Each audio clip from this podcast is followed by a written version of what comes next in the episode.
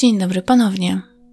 Dzisiaj będziemy się słyszeć w nieco krótszej sprawie, a to dlatego, że niestety znowu mam trochę na głowie i czuję się jak zombie, tylko zamiast mózgu to ciągle szukam kawy i niewiele mi nadaje, powiem szczerze. Ale mam nadzieję, że sprawa przypadnie Wam do gustu, ponieważ jest to mm, taka historia, jakiej na naszym kanale jeszcze nie było, a tak lubię najbardziej. Przeniesiemy się dzisiaj na wieś do roku 1936, dokładniej mówiąc do wsi Nowa Osówka. Tam bowiem żyło małżeństwo stępniów Jan i Marianna. Była to para długiego stażu i jak na tamte czasy przystało, no już dosyć sędziwego wieku, ponieważ oboje dobiegali chyba około sześćdziesiątki. Nie do końca jest tutaj jasne, ile lat posiadała Marianna, ale wiadomo było, że jej mąż liczył sobie lat 60, dokładnie 60, e, więc podejrzewam, że ona mogła być mniej więcej w podobnym wieku. Para posiadała jedno dziecko, córkę, która nigdzie w żadnym artykule nie była wymieniona z imienia. Wiadomo jednak, że była to dziewczynka, która była chora umysłowo, ale też niestety nie wiadomo na jaką dolegliwość cierpiała, ale musiała pomimo tych swoich problemów e, psychicznych, wieść całkiem normalne życie, żyła dosyć swobodnie i komunikowała się z ludźmi we wsi. W grudniu 1936 roku stan zdrowia Marianny zaczął się pogarszać. Wkrótce kobieta całkowicie zapadła na zdrowiu, a po kilku dniach we wsi gruchnęła wiadomość o śmierci Marianny. Dosłownie niecały miesiąc później, ponieważ już 11 stycznia 1937 roku w Aleksandrowie Dużym w zagadkowych okolicznościach zmarł Antoni Fryziel, mąż 35-letniej Wiktorii Fryziel. Na pozór te dwie informacje nie powinny mieć ze sobą żadnego związku. Tak się dzieje, że ludzie umierają, prawda? Dwie nieznane sobie osoby, dwie wsie leżące, no, można powiedzieć, że nie aż tak daleko od siebie, Niby nic, a dosyć szybko okazało się, że ta sprawa była ze sobą połączona i tak naprawdę była wierzchołkiem całej góry lodowej. Ale o tym za chwilkę. Okoliczni mieszkańcy obu wsi zaczęli szeptać między sobą, że te obie śmierci muszą być ze sobą powiązane i nie rzucali słów na wiatr, ponieważ od dawna było wiadomo, że Jan oraz Wiktoria mają romans. Zresztą nawet się z tym wybitnie nie kryli. Kiedy tylko Antoni Fryziel wyzionął ducha, Jan Stępień momentalnie zaczął starać się o rękę swojej kochanki. I szczerze mówiąc, nawet nie wiem, czy poczekał tutaj do pogrzebu mężczyzny, ponieważ, jak sami zaraz zobaczycie, to wszystko działo się w bardzo dynamicznym tempie. Cała osówka huczała od plotek.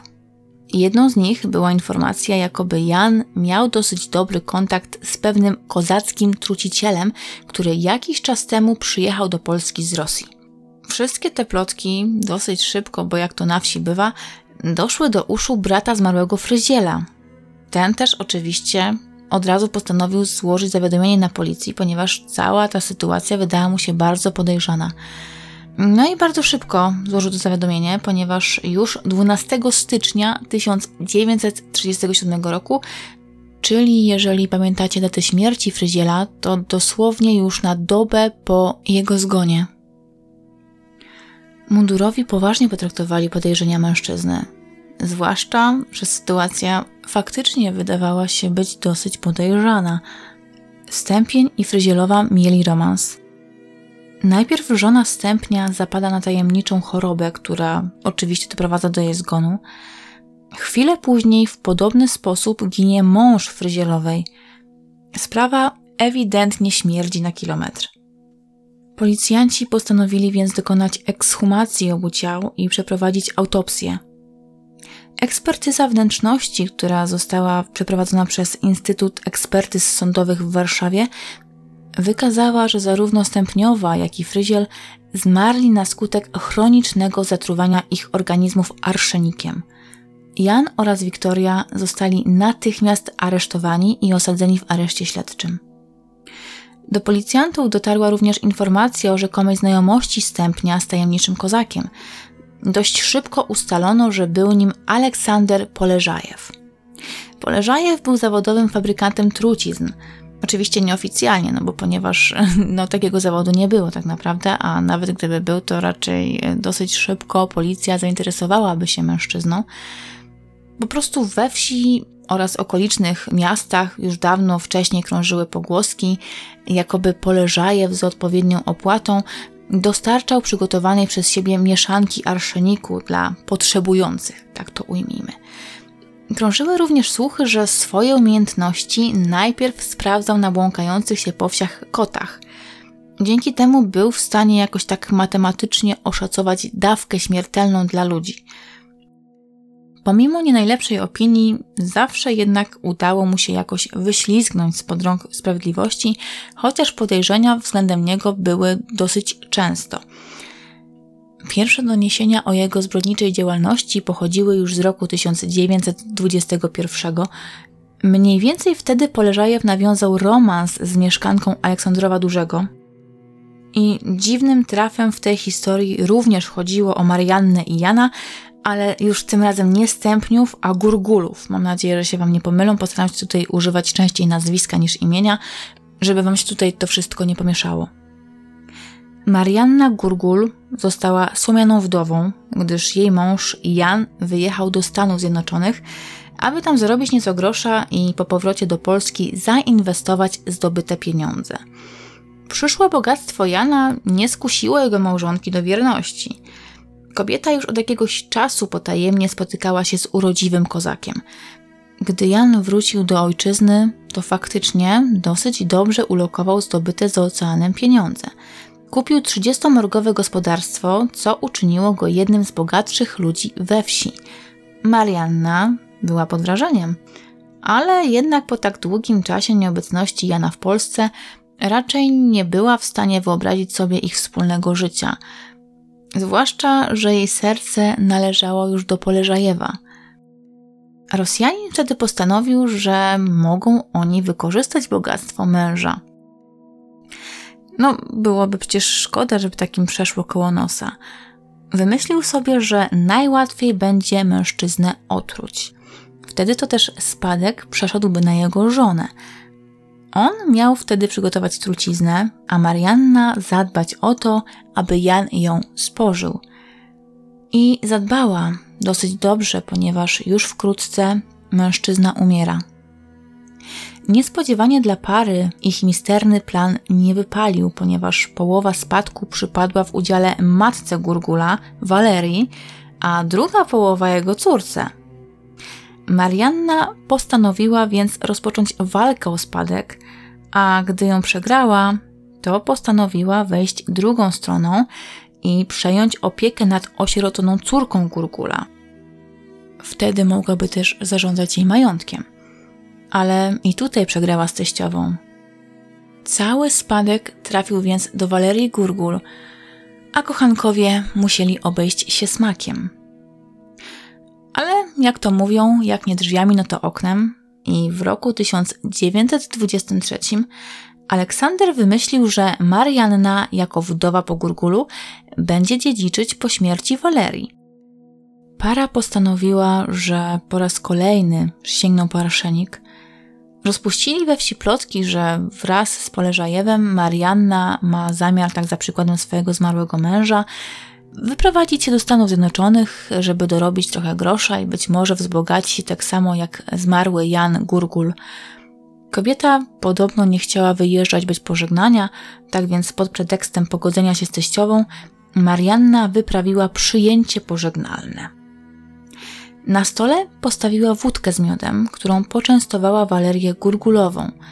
Tylko, że nie wspomniała, że prócz wódki i miodu dodała tam jeszcze jeden dosyć ważny składnik. Wkrótce po spożyciu alkoholu stara kobieta zaczęła cierpieć na silne bóle brzucha. Dokładnie takie same, na jakie cierpiał jej syn przed śmiercią. Waleria szybko skojarzyła fakty.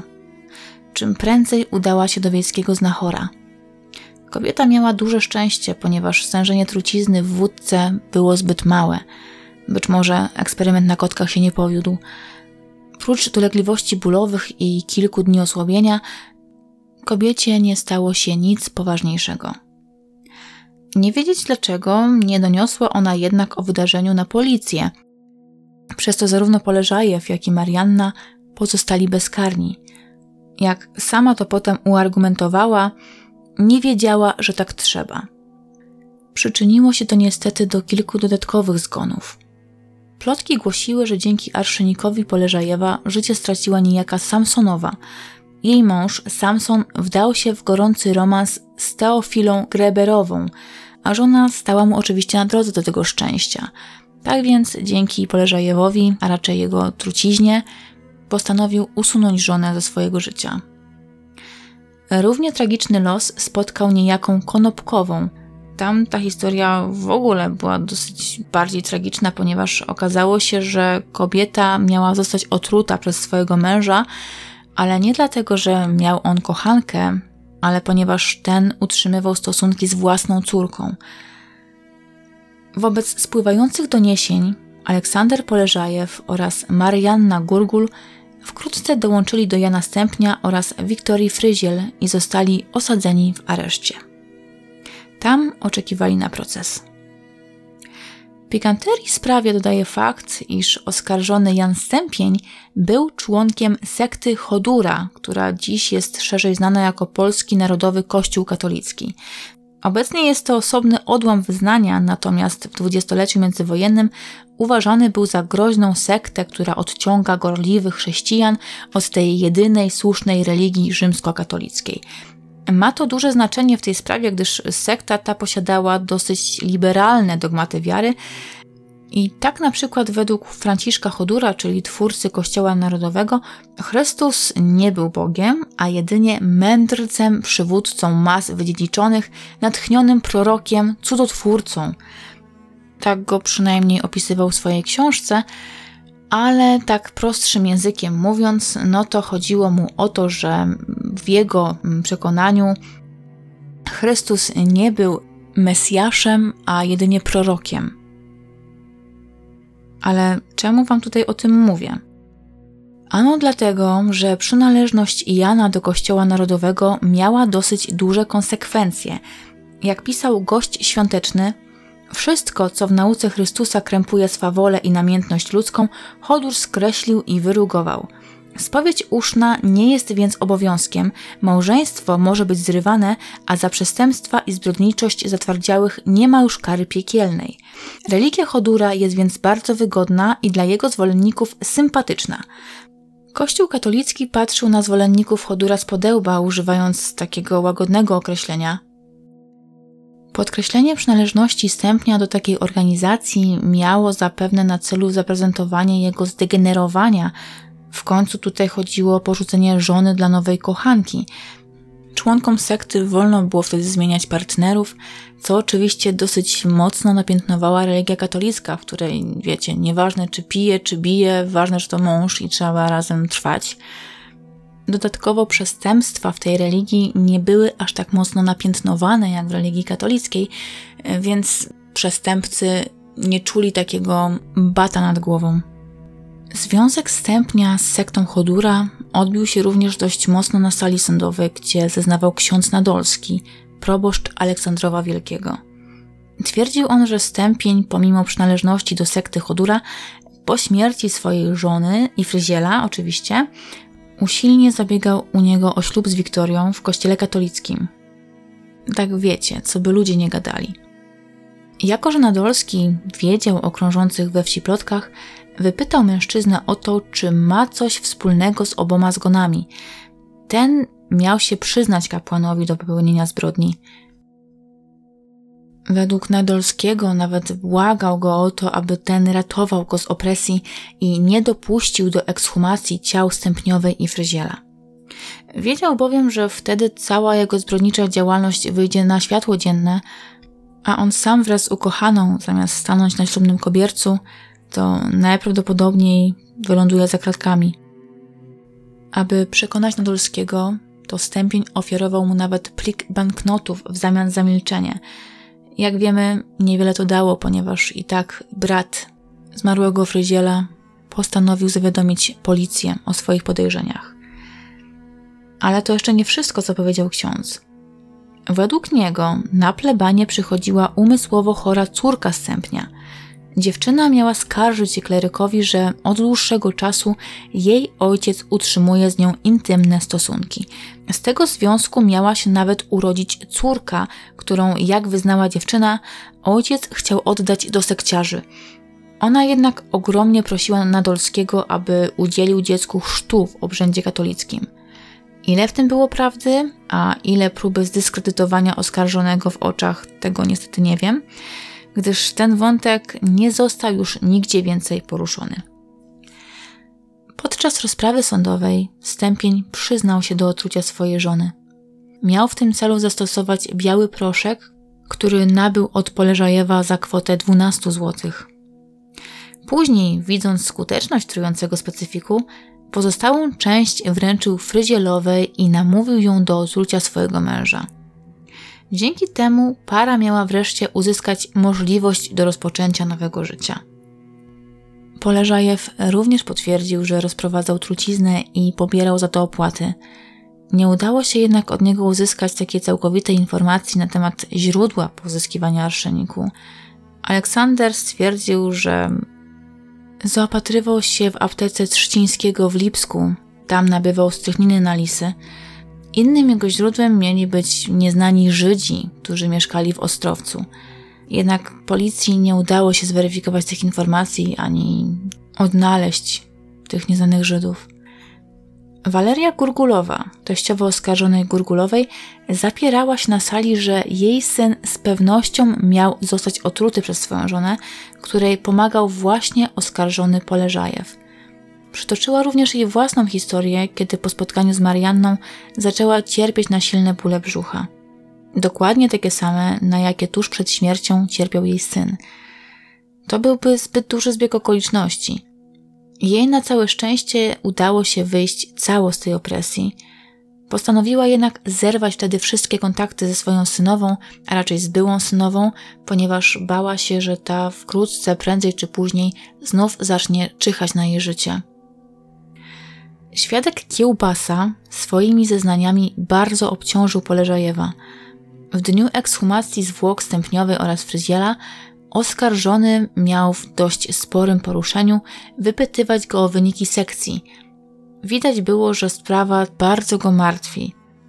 Wszyscy świadkowie, którzy przewinęli się przez salę rozpraw, w mniejszym lub większym stopniu obciążali swoimi zeznaniami stępnia, fryzielową oraz Poleżajewa – Podczas całego przewodu sądowego nie znalazł się nikt, kto zeznawałby na korzyść któregokolwiek z oskarżonych, co już mówiło chyba samo przez się, prawda? Ostatecznie Sąd Okręgowy w Radomiu skazał Jana Stępnia za otrucie żony na 15 lat pozbawienia wolności i 10 lat pozbawienia praw obywatelskich. Za udział w otruciu fryziela Stępień usłyszał karę 10 lat więzienia – Łącznie ta kara miała mu zostać zmieniona na dożywotnie pozbawienie wolności, co w sumie patrząc na jego wiek i tak raczej skończyłoby się dożywociem. Pamiętajmy, że 60 lat w dwudziestoleciu międzywojennym to już był naprawdę dosyć spory, spory wiek i niewielu go nawet osiągało. Wiktoria Fryzielowa za otrucie swojego męża została skazana na 15 lat pozbawienia wolności z zaliczeniem aresztu śledczego i utratę praw obywatelskich na okres lat 10. Najniższy wyrok usłyszał Poleżajew.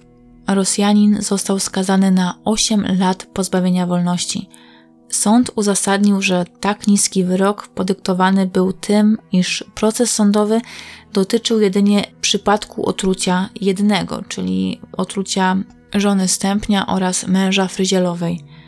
Inne przypadki, o których tutaj było słychać na sali sądowej albo gdzieś pomiędzy w plotkach, no to niestety już uległa przedawnieniu i Poleżajewa nie można było za nie skazać. Wyrok uniewinniający natomiast usłyszała Marianna Gurgul, gdyż w odczuciu sądu w jej sprawie została przedstawiona zbyt mała ilość dowodów, by móc skazać kobietę.